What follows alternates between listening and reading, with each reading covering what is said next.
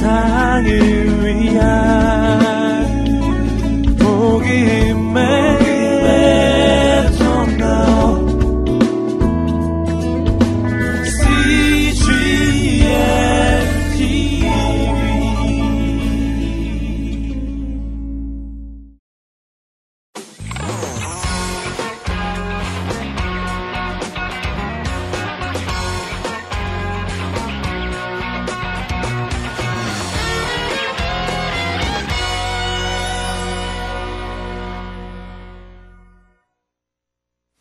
번째 특징은 구조적 특징은 어, 북한이 굉장히 근대화가 돼 있지 않은 사, 회라서 전통 문화가 굉장히 강하게 자리 잡고 있다.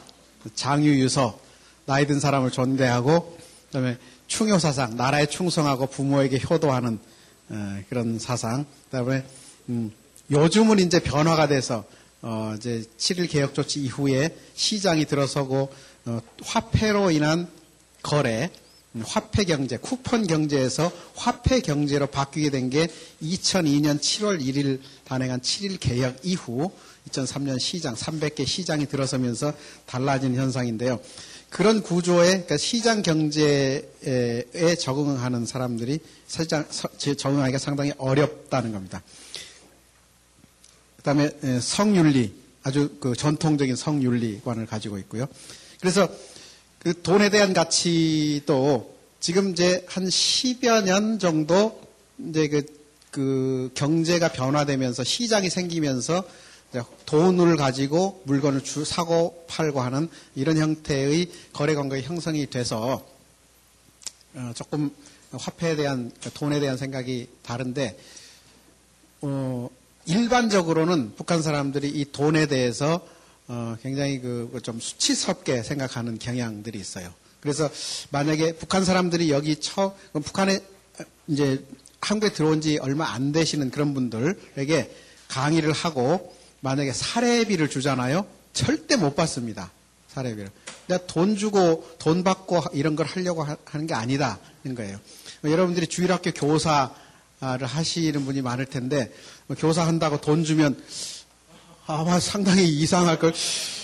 그러니까 국가에서 예를 들면 국가에서 북한 사람들은 월급을 안 주잖아요. 월급이 정해져 있는데 월급 안 나와요 지금. 그래도 그냥 회사 가서 출근해가지고 도장 찍고 뭐몇한 한10% 정도, 5% 10% 남고 나머지 밖으로 나가서 외화벌이 하고 돈 회사에다가 월급을 받는 게 회사로부터 월급을 받는 게 아니라 회사에다가 월급을 줘요. 북한 사람들은 월급을 주고 회사 생활을 하, 는 그런 구조예요 지금. 그런데 한국 사람들이 그러죠. 어떻게 돈도 안 받고 회사 생활하고 나라가 유지되나 그러죠. 그 컨셉 자체가 아주 전통적인 사고를 가지고 있기 때문에 아까 그 제가 그 기독교와 좀 비유했잖아요. 회사 다니는 것을 주일 학교 교사한다. 이렇게 생각하시면 똑같아요. 봉사해주고 국가가 돈이 있으면 주면 다행이고 명절 때 크리스마스 때만 선물 좀 이렇게 해주면 감사하잖아요. 그죠? 교사하면서. 그죠? 기대는 안 하지만 주면 감사한 거고 아, 안 줘도 뭐 감사한 거고 뭐 그런 식으로 돈에 대한 관념이 기본적으로는 그렇다. 그러나 이제 그 그것을 어떻게 또 이렇게 조명해서 비판하느냐에 따라 다르겠죠. 그러나 마음속으로는 다 돈 좋아하겠죠. 그러지 않겠습니까? 주면은 좋고 뭐다 뭐 많이 받았으면 그런 마음이 있겠지만 이게 관행들이 그렇게 형성돼 있다는 것을 우리가 이해할 필요가 있고요. 그다음에 사회가 아, 그 수준이 그러니까 발전 수준이 낮기 때문에 생활 템포가 굉장히 느리다는 겁니다. 그 유교적인 특성, 전통 문화가 온전한다는 그 특성이 뭐냐면 생활 템포가 굉장히 느리다. 한국 사회가 아마 이 지구상에 있는 어느 나라보다도 생활 템포가 가장 빠른 나라일 겁니다. 유럽, 미국, 뭐 우리나라보다 빨리 돌아가는 사회 어디 있나 한번 보세요. 없죠? 중국 요즘에 조금 빨라지고 있죠. 인도 또 조금 빨라지고 있고요. 베트남도 상당히 빨라졌어요. 베트남도. 저도 베트남 간 지가 좀 됐는데 아, 막 오토바이들 막 길거리에 다니고 보면 막 맹맹 해가지고 우리 짜장면 배달하는 것보다 더 빨리 막 확 다니는 거 보면 야 이거 베트남도 좀 앞으로 좀 달라지겠다 이런 생각이 드는데 그런 몇 나라 빼고는 뭐 그 몇 나라들보다도 훨씬 한국이 템포가 빠르죠. 북한은 남는 게 시간이다. 북한 사람들 남는 게 시간이에요. 사회가 너무너무 천천히 가요. 두세 시간씩 걸어 다녀도 우리 옛날 시골에 가면은 어, 우리 어, 어, 어 우리 부모 세대들 그냥 걸어 다니시잖아요. 읍내까지 뭐 걸어서 왔다 갔다 하시고 지금은 그걸 그런 자, 걸어서 왔다 갔다 하시는 사람들 보면은 속이 터지죠. 북한에 가서 이렇게 관광 같은 거 할 때 이 도시에서 저 도시까지 그러니까 걸어 다니는 사람 보면은 저 이해가 도저히 안 되죠. 그렇게 살아가요. 그래서 템포가 굉장히 느리다는 거예요. 그래서 북한 사람들이 한국에 와서 제일 먼저 당황하는 게 템포예요. 북한에서 속도전 많이 해요. 북한에서 북한 사람들은 또 나름대로 자기가 되게 빠르다고 그래요. 80년대 속도전, 뭐 강성 속도전, 그 다음에 지난번에도 150일 전투 막 하잖아요. 속도전을 해요. 그리고 식사하다가도 식사하다가 어, 아 우리 빨리 그 사람들은 그래요. 우리 빨리 가서 일합시다. 그냥 아 속도전 하러 갑시다. 이게 이제 일상 용어예요. 속도전 하러 가자. 말은 뭐 속도전 한다고 막 그러는데 실제로는 한국 사람들이 이렇게 살아가는 거 보면은 막 깜짝 놀라는 거예요. 도저히 따라갈 수가 없어요. 그래서 이 사람들이 그런 구조 속에 살다 보니까 개인적으로 갖는 특성은 뭐냐면 시간 관념이 없어요. 그래서 여기 뭐 북한 분들이 계시면 좀 제가 죄송합니다만은 시간을 잘 안 지켜요. 옛날에 우리나라 한국 사람 코리안 타임 했잖아요. 옛날 안 바쁠 때, 안 바쁠 때 미국 사람이나 유럽 사람이 와서 보면 속 터지는 거 있잖아요. 코리안 타임. 6시에 모이자 그러면 7시, 8시에 막 아무 때나 나타나가지고 막. 북한 사람들은 지금 여러분들이 7시에 약속을 딱 해보십시오. 7시에 나타나는 사람 아무도 없습니다. 뭐 뒤에 7시 이후에 남는 게 시간인데 뭐 8시, 9시, 상관이 없어요. 그게 이제 그 사회의 템포, 어, 어, 생활 템포에 따라서 시간 개념의 차이가 있다. 그리고 또 세계화에 대한 두려움, 외세에 대한 외세 개입에 대한 두려움 굉장히 큽니다. 뭐 제노포비아, 어떤 외국인에 대한 공포, 어, 또 두려움 이런 것들이 굉장히 강해요. 그래서 뭐 남북이 통일되면 북한 사람들은 다 반세계화 운동가들이 될 겁니다. 반세계화. 이제 그 문제도 상당히 심각할 텐데요. 어쨌든 한국에서도 그런 분들 여러 곳에 있잖아요. 음, 뭐 제가 이건 정치적인 문제를 제가 따지는 것이 아니니까 양해를 해주시기 바라는데 주로 이제 농민들 경우에는 어, 개방 반대 분들이 많고 그 다음에 또 교육 개방 반대하는 분들도 있고 뭐 여러 문화적인 측면에서 약간 약간씩 이렇게 반세계화, 반개방 이런 그 의식을 가진 여러 그 집단 단체들이 있는데요. 북한은 아마 전 국민이 똘똘 뭉쳐서 반세계화주의자라 고 생각하면 맞습니다. 어떤 그런 그 세 가지 큰 변화들, 아니 그 특성들을 지니고 있다.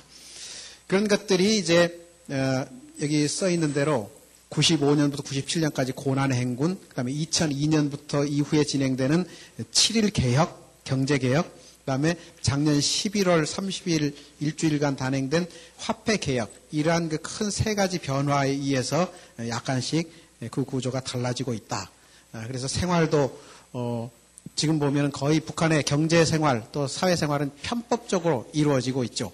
그러니까 아까 제가 말씀드리다 말았는데 출 공장의 대부분 지금 형편이 어떤가 하면은 공장에 출근을 대부분 다 하긴 합니다.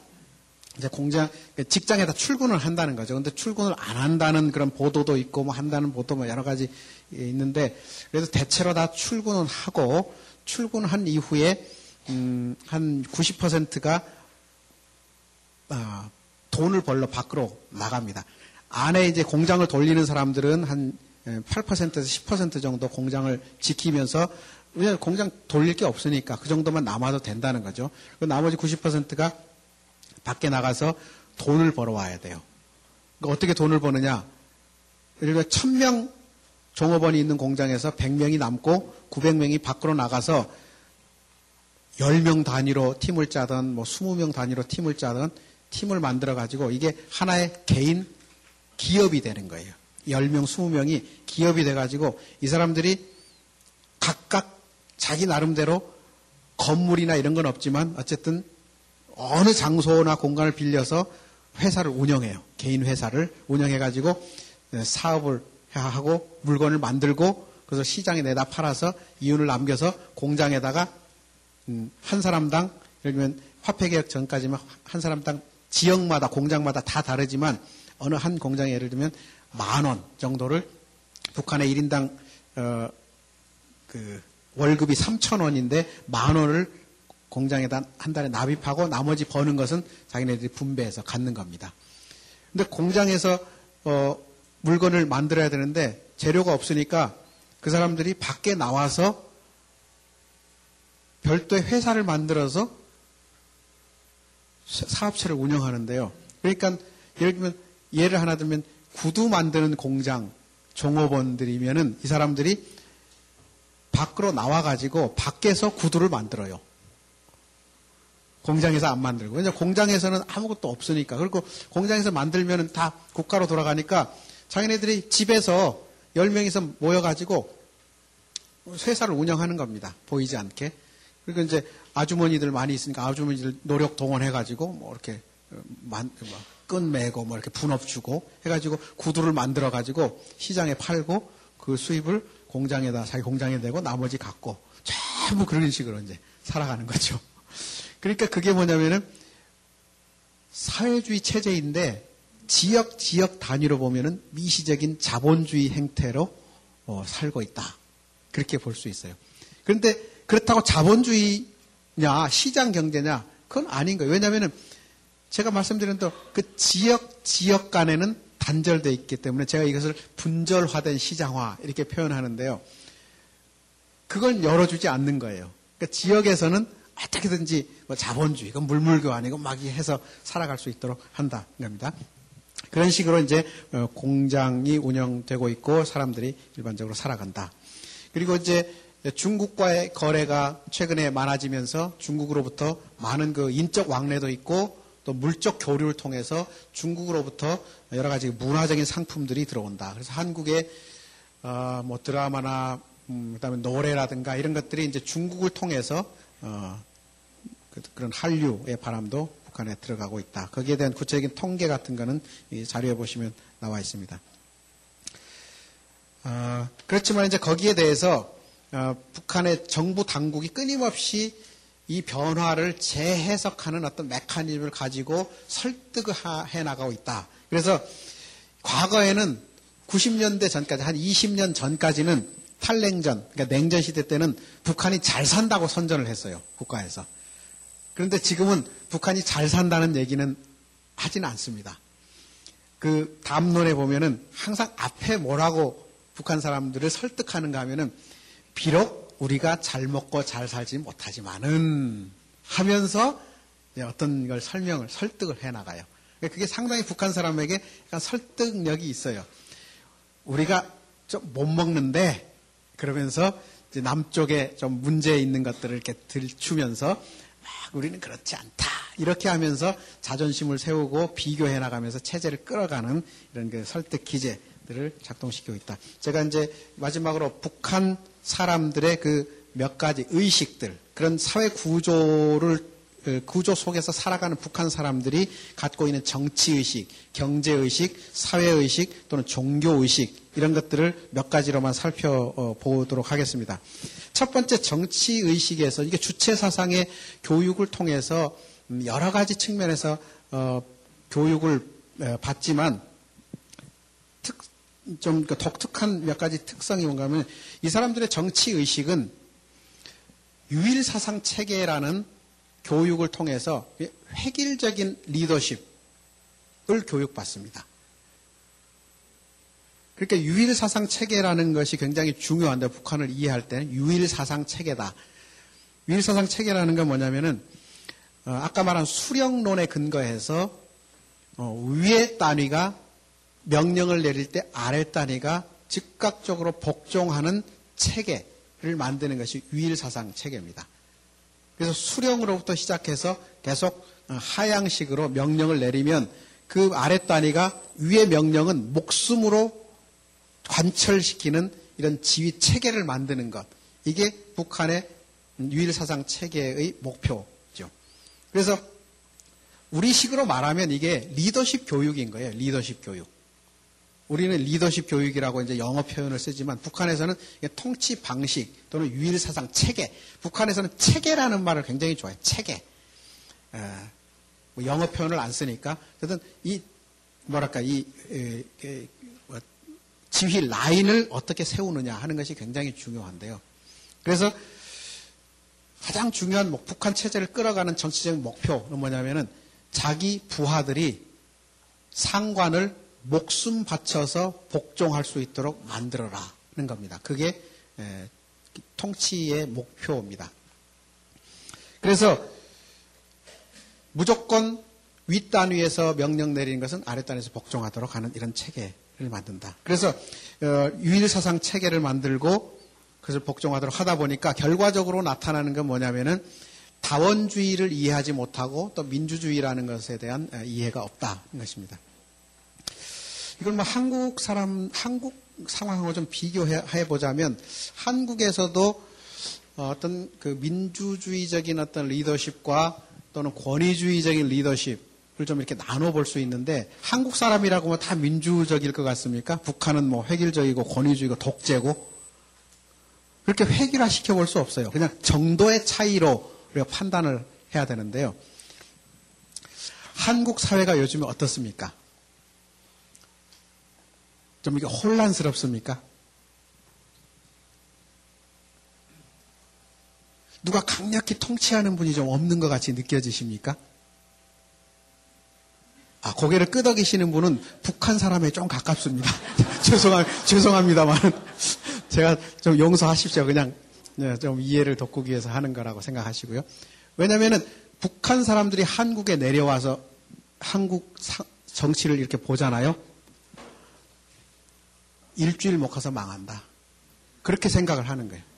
왜냐면 북한에서는 한 사람이 강력히 통치하면서 당도 조선노동당이 91% 의석을 차지하고 있고 천도교 청구당 조선사회민주당은 합쳐봤자 9%밖에 안 되는 쪼무레기 정당으로 완전히 거대 정당이 통치하고 있고 모든 것이 명령 내리면 척척척척 이렇게 순종하는 체계로 되어 있는데 한국에서는 누가 얘기해도 믿, 뭐 믿는 사람이 아무도 없고 뭐 이거 너무도 혼란스럽다는 거예요. 그러니까 북한 사람들은 그런 체계에 굉장히 익숙해져 있기 때문에 한국의 그 다원주의 정치 체제에 대한 이해가 전혀 없다. 이것도 남북이 통합 과정에서 큰 문제입니다. 한국은 그동안에 이제 권위주의 또는 독재 체제로부터 상당히 민주적인 의식이 발전을 했고 구조가 발 달되어 있기 때문에 이런 상황에서 학습을 하는 사람들과 그렇지 못한 사람들 간의 차이를 어떻게 해소할 것인가. 시간이 많이 걸리지 않겠는가 그런 생각을 해요. 그래서 어, 북한 사람들을 이해할 때좀 어, 우리 부모들의 저 윗세대 정도의 그 의식, 정치 의식을 가지고 있다. 아, 그래서 어, 그리고 이제 교육을 그렇게 받아요. 주체상 교육을 어, 예를 들면 리더십 교육을 통치 체계 교육을 시키는데 여러분들은 보통 이제 리더십 교육 많이 받으셨죠? 예, 교회에서도 하고 뭐 사회에서도 받는데 우리는 굉장히 리더십 교육에서 좀 감추는 부분이 많아요. 리더십의 가장 좋은 모, 델은 뭐냐?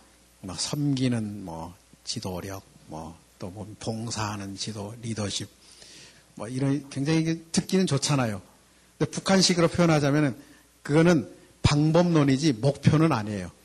섬기는 방식으로 하는 것이지 그 목표는 뭐냐면은 어쨌든 좀 툭 털어놓고 얘기하자면 사장이나 아니면은 누가 딱 명령을 내렸을 때 바로 복종하는 체계를 만드는 거 아니겠습니까? 목숨을 바쳐서.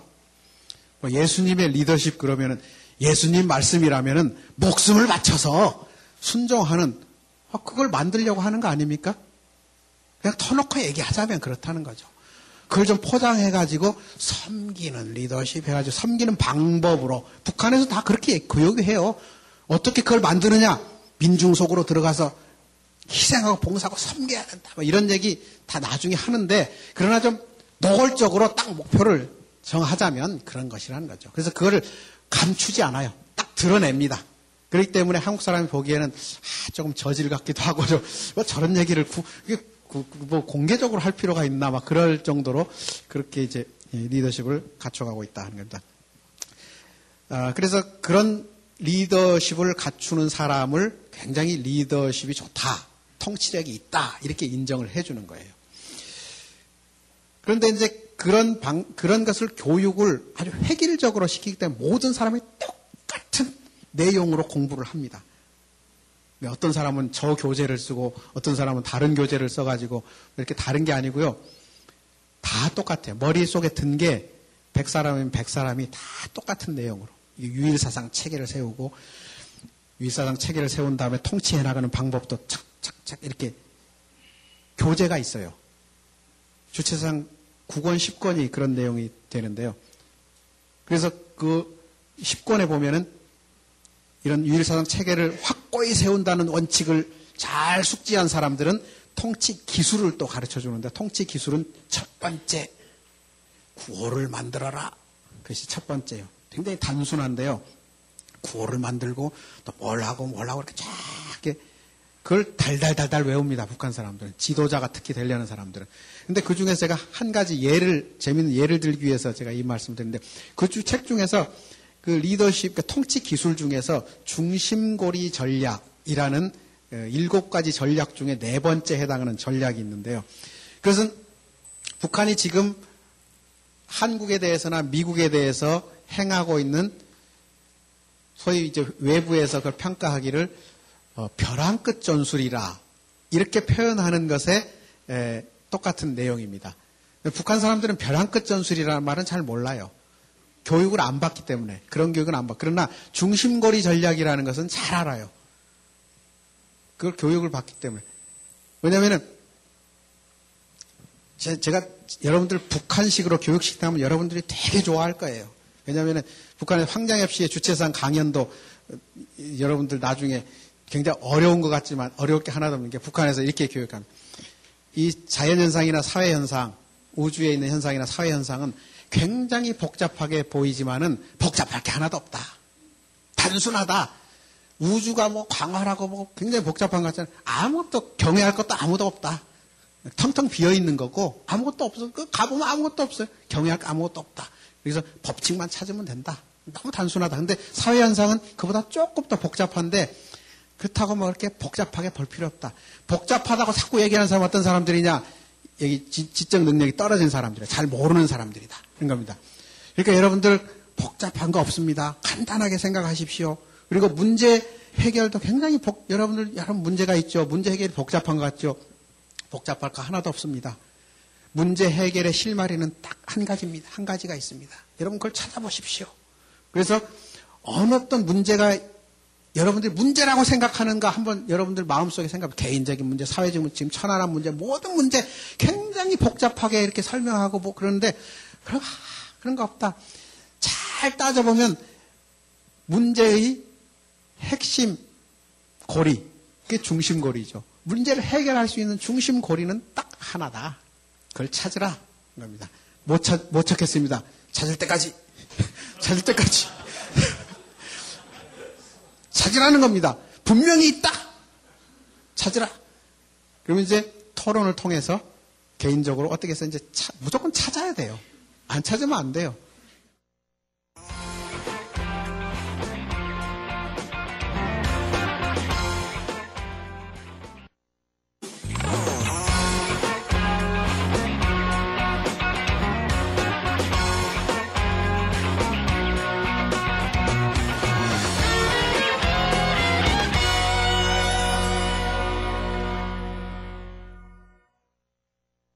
여러분들이 문제라고 생각하는가 한번 여러분들 마음속에 생각해 개인적인 문제, 사회적 문제, 지금 천안한 문제, 모든 문제 굉장히 복잡하게 이렇게 설명하고 뭐 그러는데 그런, 그런 거 없다.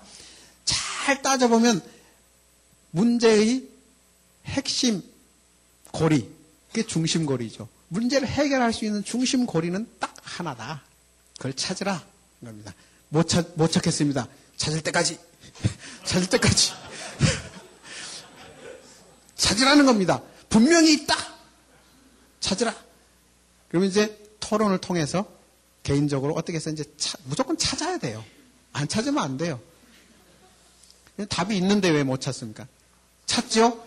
딱 그걸 찾으면은 됐다. 그것만 하나면 딱두 개, 세 개도 필요 없어요. 딱 하나. 딱 잡고 그 다음에 네 다섯 번째 전략 선멸전으로 몰아붙인다. 선멸전 군사적인 용어 선멸전. 그게 벼랑 끝 전술이죠. 그러니까 지금 예를 들면 하나 예를 들면 지금 북한이 뭐 핵 문제, 뭐 천안함 이런 걸 북한 쪽에서 이제 풀어간다 그러면은 뭐 이것도 고려해야 되고 정치, 경제 뭐 다 고려해야 되는데 골치 아프다. 뭐냐? 이 문제 핵심은 미국이 우리를 살려주는가 죽이는가에 있다. 그걸 어떻게 하느냐? 지금 유엔의 제재가 지금 진행 중인데 미국이 제재를 풀어야 한다. 미국이 제재를 안 풀면 육자회담이고 나발이고 아무것도 없다. 미국이 제재를 해제해야 된다. 딱 제가 볼 때는 그게 이제 중심고리예요. 그러면은 그걸 하나를 딱 붙들고 앞뒤 아무것도 안 봐요, 그냥. 계속 그거 제재 해제, 제재 해제, 제재 해제. 유엔에서의 제재 해제. 모르겠습니다. 그게 이제 천안함 사태가 안 일어났다면은 약간 풀릴 기미도 보였어요. 그걸 어떻게 해결하냐 미국은 그 자체 유엔 제재 자체를 풀지는 못하지만 그걸 무력화시키는 방식으로 북한의 어떤 인도주의 지원이라는 것을 이렇게 제공을 하면 약간 그게 이제 사인이 되고 그래서 이제 일이 시작되고 이런 방식이거든요. 그러니까 이 사람들은 항상 그런 방식을 취해오는데 외부에서 보기에는 그거를 벼랑 끝 전술, 그러니까 둘이 붙잡고 벼랑 끝으로 떨어진다는 거죠. 그럼 벼랑 끝 전술을 어, 지금 계속 북한이 고집하고 있다. 그러는데요. 그래서 북한의 외교력이 대단하다. 뭐 이렇게 얘기를 하는데 대단할 게 하나도 없어요. 왜냐면 그것밖에 모르기 때문에 그거 외에 또 다른 것들을 막 이렇게 활용한다면은 아, 대단한 것 같은데 그 사람들 머릿속에 들어있는 게그 배운 대로 하는 거죠. 배운 대로. 그 이상에 아무 생각이 없죠. 여러분들 북한의 교과서를 이렇게 들여다보시면요. 경외할 게 하나도 없어요. 너무 단순한 거예요. 단순하고. 교육도 그렇게 시키고요. 그래서 그거를 가리켜서 여러분 잘 아는 획일적인 교육 말씀 들어보셨죠? 아마 실감이 안 날 거예요. 획일적인 교육이라는 게 다 똑같고 교과서대로 착착착 FM대로 하는 것. 그 이상도 이하도 없는 것. 그거죠. 그러니까 그런 상태로 북한 사람들의 정치 의식이 형성돼 있다. 그러니까 그런 사람들을 상대로 해서 이제 뭐 정치도 하고 또 선교도 해나가야 되는 것이죠. 그러니까 경제 의식은 뭐 국가 주도 국가에서 모든 것을 알아서 해주니까 국가에서 뭐 여러 가지 것을 해주기를 어, 그래도 어, 바라는 거죠. 배급은 지금 안 주지만 그래도 뭐 국가가 무슨 결정을 해줘야 되고 뭐 말씀이나 교시도 좀 내려줘야 되고 뭐 내가 스스로 찾아서 이렇게 하기보다는 다 당에서 알아서 교회에서는 당회에서 좀 주로 많이 결정을 하는데 북한에서는 당에서 결정을 하더라고요. 그래서 제가 처음에는 당에서 뭐 한다고 해서 자 당회에서 뭐 하는 줄 알고 이제 교회에서 오래 자라가지고 북한 공부하면서 굉장히 그 때문에 좀 헷갈렸는데요. 당에서 뭐 결정을 해주겠지. 뭐든지 그냥 당에 의존하고 있죠. 음, 자기가 스스로 하려고 하지 않고 그 의존적인 그런. 그 다음에 시장에 대한 그러니까 자본주의라든가 시장에 대한 그런 개념이 별로 없고요. 그래서 북한의 앞으로 경제 발전 쉽지 않을 겁니다. 지금 교육이 안 돼 있으니까 지금 엘리트들 뭐 예를 들면 뭐 관료들이라든가 뭐 대학에서 뭐 공부를 공부를 배워야 될 거 아닙니까? 안 가르치죠. 근데 뭐 물론 김일성 종합대학에 뭐, 뭐 자본주의 뭐 경제를 배우는 어, 뭐 과목이 있다 그러는데요. 과목은 있긴 있는데 북한 사람들은 또 특징이 뭐냐면은 북한에서는 또 가르치는 건또다 가르쳐요. 그 자본주의 그, 그 경제 교육을 가르치죠. 근데 북한식으로 가르치기 때문에 정말 자본주의 경영, 경제, 시장 경제를 가르치는 게 아니라 뭐 이렇게 해서 좀 나쁜 거, 잘못된 거, 뭐 이렇게 가르치면서 아, 우리는 자본주의 다 안다. 이렇게 또 자부하고 있죠. 잘못 알고 있으면서 예, 안다고 착각을 하는 거죠. 그래서 뭐 지금도 저도 북한에 가서 그 김일성 종합대학 가서 학생들이 무슨 책을 이게 빌려오나 제가 그 앞에 서서 계속 봤더니 지금도 역시 뭐 경제학은 막수주의 가치 법칙 뭐 그런 걸로 경제 공부하고 있어요.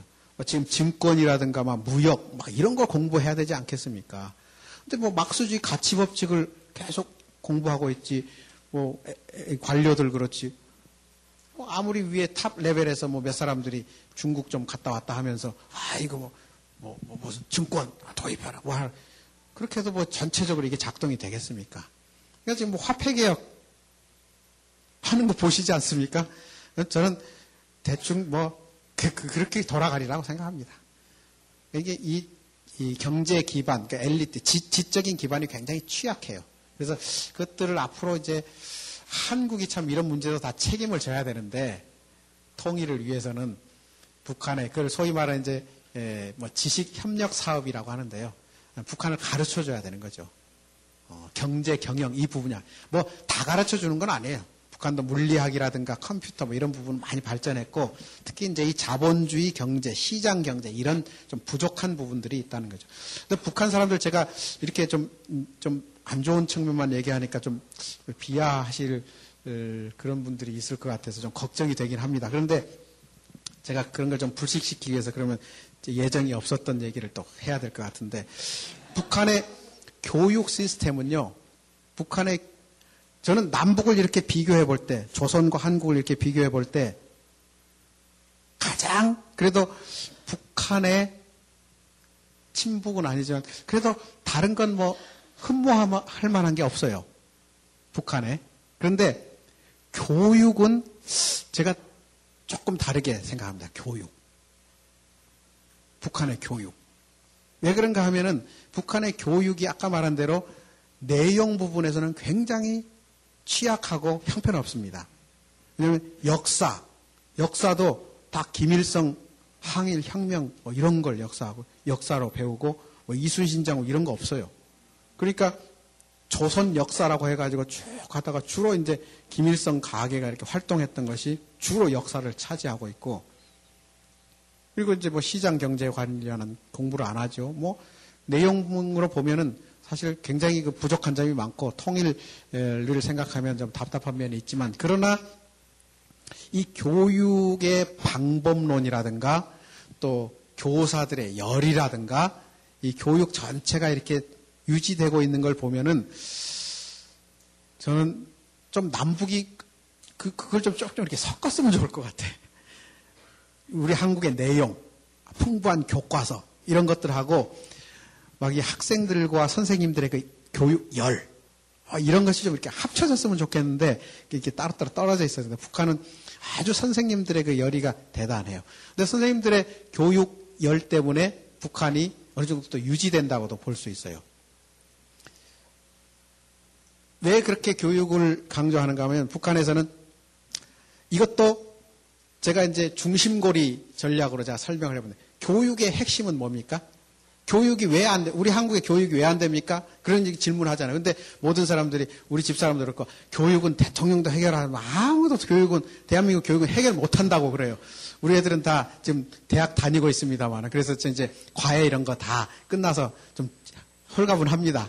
그러니까 요즘에는 입시가 많이 바뀌기를 바라고 저도 이제 상관없다고 생각해서 농담으로 그러는데요.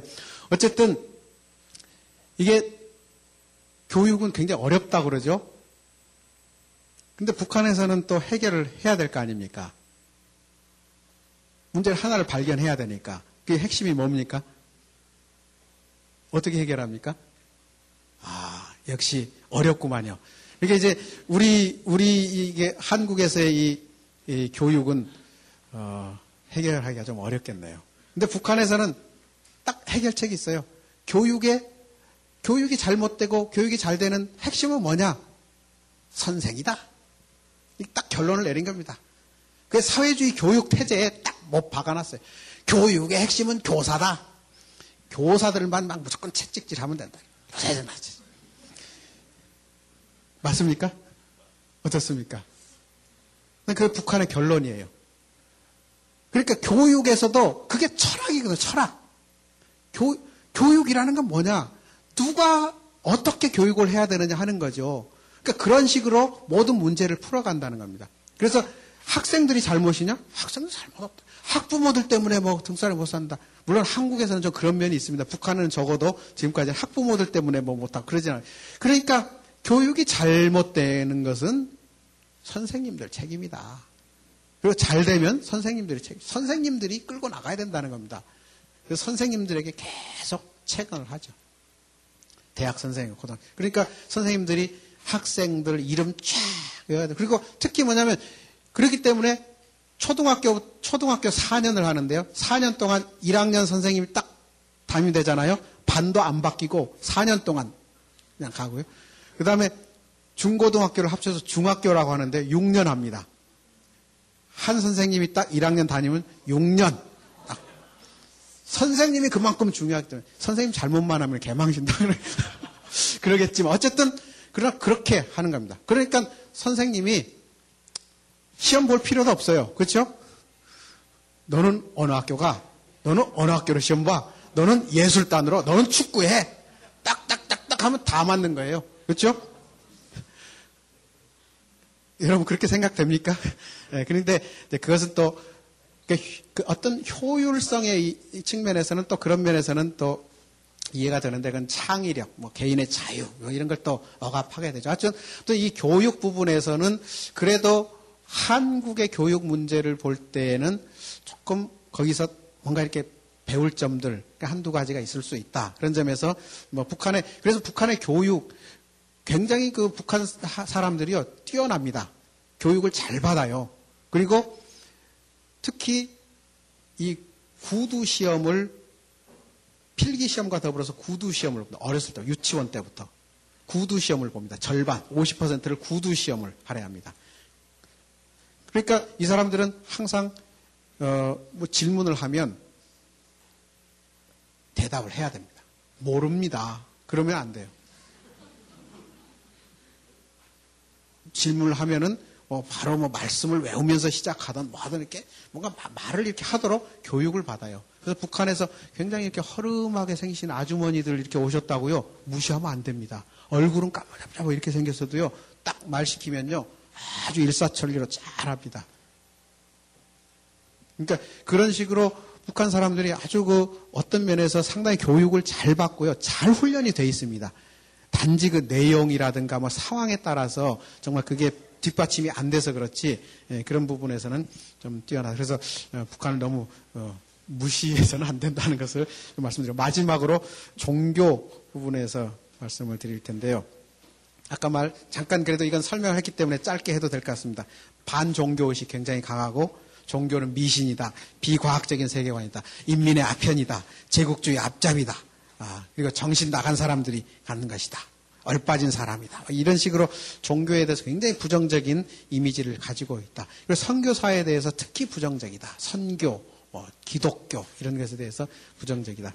그 선교사가 저지른 만행을 아주 대표적으로 교과서에 실어놓고 김일성, 김정일의 문헌에도 어, 못을 박아놔서 계속 그것을 되풀이 교육을 시키고 있는 것이 있는데 1925년에 에, 있었던 일이라고 어, 하는데 확인해 보니까 또 진짜더라고요. 선교사 한 분이 자기 과수원에 떨어진 사과를 주는 어떤 12살 난 이름도 다른 김명섭이라는 그 어, 어린 아이가 그 과수원에서 사과를 하나 주었는데 그게 이제 도둑질했다, 서리했다. 그래서 도둑이다. 잡아가지고 자기 엄마가 보는 앞에서 여기다가 이마에다가 어, 그 청강수로 도적 이렇게 써가지고 햇빛에 말려가지고 이게 안 지워지게 해가지고 어, 상당히 그 좀 비인간적인 그런 짓을 한 어, 미국인 안식교 선교사가 헤이머스라는 분이 있었는데요. 그분이 이제 그 사건 때문에 3개월 형을 받아가지고 3개월 형을 받고 2년 집행유예를 받아서 복역을 하다가 하고 나서 바로 이제 그 미국으로 추방돼 가지고 어, 그랬던 사건인데요. 그게 이제 그 당시에 1926년에 한국 사회를 발칵 뒤집어 놓은 일제 시대 때. 그래서 한국 온 삼천리 강토에 반기독교 운동이 이, 그, 그 기세를 부렸던 그런 사건입니다. 이 사건을 기록해 놓으면서 계속 북한 사람들한테 교육을 시키다 보니까 이 기독교라는 데대 인식이 별로 좋지 않고요. 그리고 또 특히 이제 6.25 전쟁 때 뭐 북쪽으로 이렇게 올라가면서 유엔과 더불어 올라가면서 뭐 이제 그때 이제 뭐 앞잡이 노릇을 기독교인들이 많이 했다. 뭐 이런 등등 해가지고 어쨌든 기독교에 대해서 좋지 않다. 아, 그렇게 봅니다. 아, 그렇게 이제 생각을 하고 있습니다. 그래서 이제 예, 참 선교하기가 참 어려운데 특히 이제 북한의 그런 의식뿐만 아니라 이제 종교 지금 기, 어, 그 북한의 교회를 제가 마지막으로 어, 북한의 칠골교회 봉수교회 513개 가정교회를 어, 위시한 그 공인교회라고 부르는 교회와 그다음에 지하교회라고 부르는 탈북자들을 전도해가지고 어, 그 형성된 지하교회 그리고 과거의 기독교인들 가족들로 이루어진 이 그루터기라고 부를 수 있는 이런 세 가지 형태의 북한의 교회가 있습니다. 그런데 어, 과거의 그루터기들은 해방 해방 당시에 북쪽에 30만 명의 그리스도인들이 있었고 남쪽에 한 12만 명 정도 그리스도인이 있었습니다. 근데 북쪽에 30만 기독교인들 가운데에 지금 현재는 공식적으로는 북한에서 12,300명이 이, 이, 존재하고 있다고 봅니다. 그 많은 기독교인들이 20 몇만, 27, 8만 명이 어디로 갔을까에 대해서 여러분들이 앞으로 더 관심을 가지고 추적을 하고 살펴보는 것. 그게 이제 북한의 교회사를 여기 계신 분들 중에 한 분이 쓰셔야 됩니다. 예, 이제 잃어버린 그 북한의 교회 역사에 대해서. 예, 그래서 그 과정들을 한번 쭉 훑어보시면은 어, 좀 도움이 될 것 같습니다. 그거는 이제 어디 나와 있는 게 아니고 어, 이제 그걸 여러분들이 나중에 만들어 가야 됩니다. 그런데 그래서 북한의 공인교회에서는 어떤 게 중요한가 하면은 이 공인교회, 북한의 선교를 하려고 하면은 이 세 개의 교회 유형들을 잘 머리 염두에 두고 어, 어, 이제 이 문제를 풀어가야 되는데요. 공인교회의 중요한 부분은 뭔가 하면은 여기에 공인교회는 북한의 정부에 의해서 동원된 사람들입니다. 근데 동원됐기 때문에 뭐 이 사람들은 관심 대상 밖이다. 또 뭐 가짜다. 이렇게 하시는 거는 좀 단견이에요. 이 사람들이 누가 동원이 되는가 하면 역시 과거의 기독교인 가족들이 동원이 되는 거예요. 그래서 봉숙회 칠골교에 가보시면은 과거의 기독교의 훌륭한 목사님, 장로님, 권사님들의 아들, 딸들이 거기에 쫙 있습니다. 신앙이 있는지 없는지 모르지만 가족 관계상 그게 나와 있는, 동원돼서 나와 있는 거예요. 가정예배 초소에도 가봤습니다만은 거기에서도 12명, 13명이 이렇게 모여요. 매번 모이는 것 같지는 않고 조직화가 돼 있고 외부에 손님이 오면은 조직해가지고 이렇게 보여주는데 거기에서도 이렇게 일일이 확인해 본 결과 기독교인들 가족들이에요. 아버지, 목사님이었던 따님도 계시고, 뭐 이래저래. 그런 분들이 거기 와 있거든요. 그러니까 그런 구조를 우리가 알면 북한에 공식적으로 동원되어 있는 이 기독교인들에 대해서도 이 사람들이 다시 회복될 수 있도록 뭔가 이렇게 비전을 가지고 기도해야 될 대상자들이라는 거죠. 탈북자들을 중심으로 해서 전파되는 그 어, 지하교회는 어떤 교회인가? 지하교회도 어 그러면 지하교회는 진짜고 뭐그 진짠가? 그거는 또 그렇게 또 속단할 수 없어요. 가짜, 진짜 이렇게 그런 개념으로 절대 봐서는 안 됩니다. 그냥, 그냥 있는 그대로 보면 됩니다. 북한에서 이 지하 활동을 하고 있는 지하 종교 활동을 하고 있는 사람들은 대부분 공, 공인교회와 마찬가지로 북한의 보위부, 정보기관에서 대부분 다 파악을 하고 있습니다. 이 선교사님들이나 이제 여기 이렇게 뭐 간증하시는 분들은 뭐, 아, 뭐 이렇게 선교 이렇게 많이 진행되고 있다, 막 이렇게 말씀하시는데 먼저 어떤 어떤 관점에서 보느냐 하는 그 해석의 문제인데요. 확실한 건 뭐냐면 activity로서는 존재한다. activity는 존재한다. 그런데 그 activity를 어떻게 관리하고 운영하는가 하는 것은 해석의 문제예요. 그래서 제가 지금까지 저도 뭐 미국에서 두 번 큰 프로젝트 엄청난 돈을 받고 어 제가 두 번의 이 종교 실태 조사를 했기 때문에 제가 말씀을 드리는 겁니다. 보위부에서 의도적으로 만드는 교회도 있어요. 북한의 공, 공안 기구에서 정보 기구에서 자체적으로 이렇게 딱 그물을 쳐가지고 교회로 만들어가지고 사람들을 유인하는 그런 것도 있다니까요. 그러니까 그럴 정도로 상당한 부분을 다 파악을 하고 있다. 그리고 다 중국의 탈북자 침투해가지고 다 조직을 파고 그 사람들이 다시 돌아오고 막 네트워크를 거의 다 파악을 하고 있어요. 그러니까 이제 그런 것들에 대해서 몰라서는 안 돼.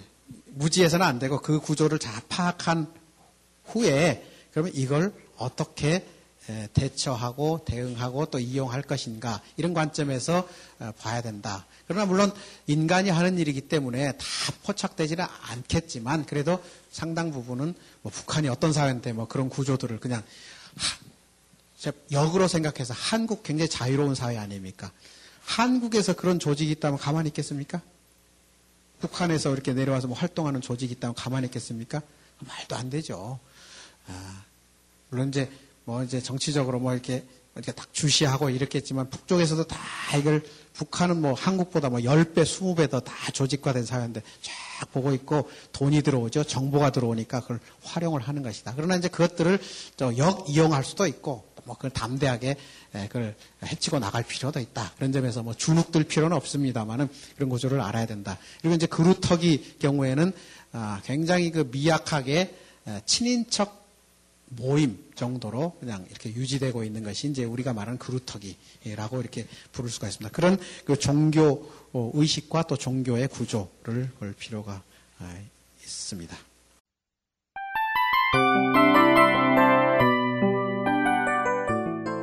이 프로그램은 청취자 여러분의 소중한 후원으로 제작됩니다.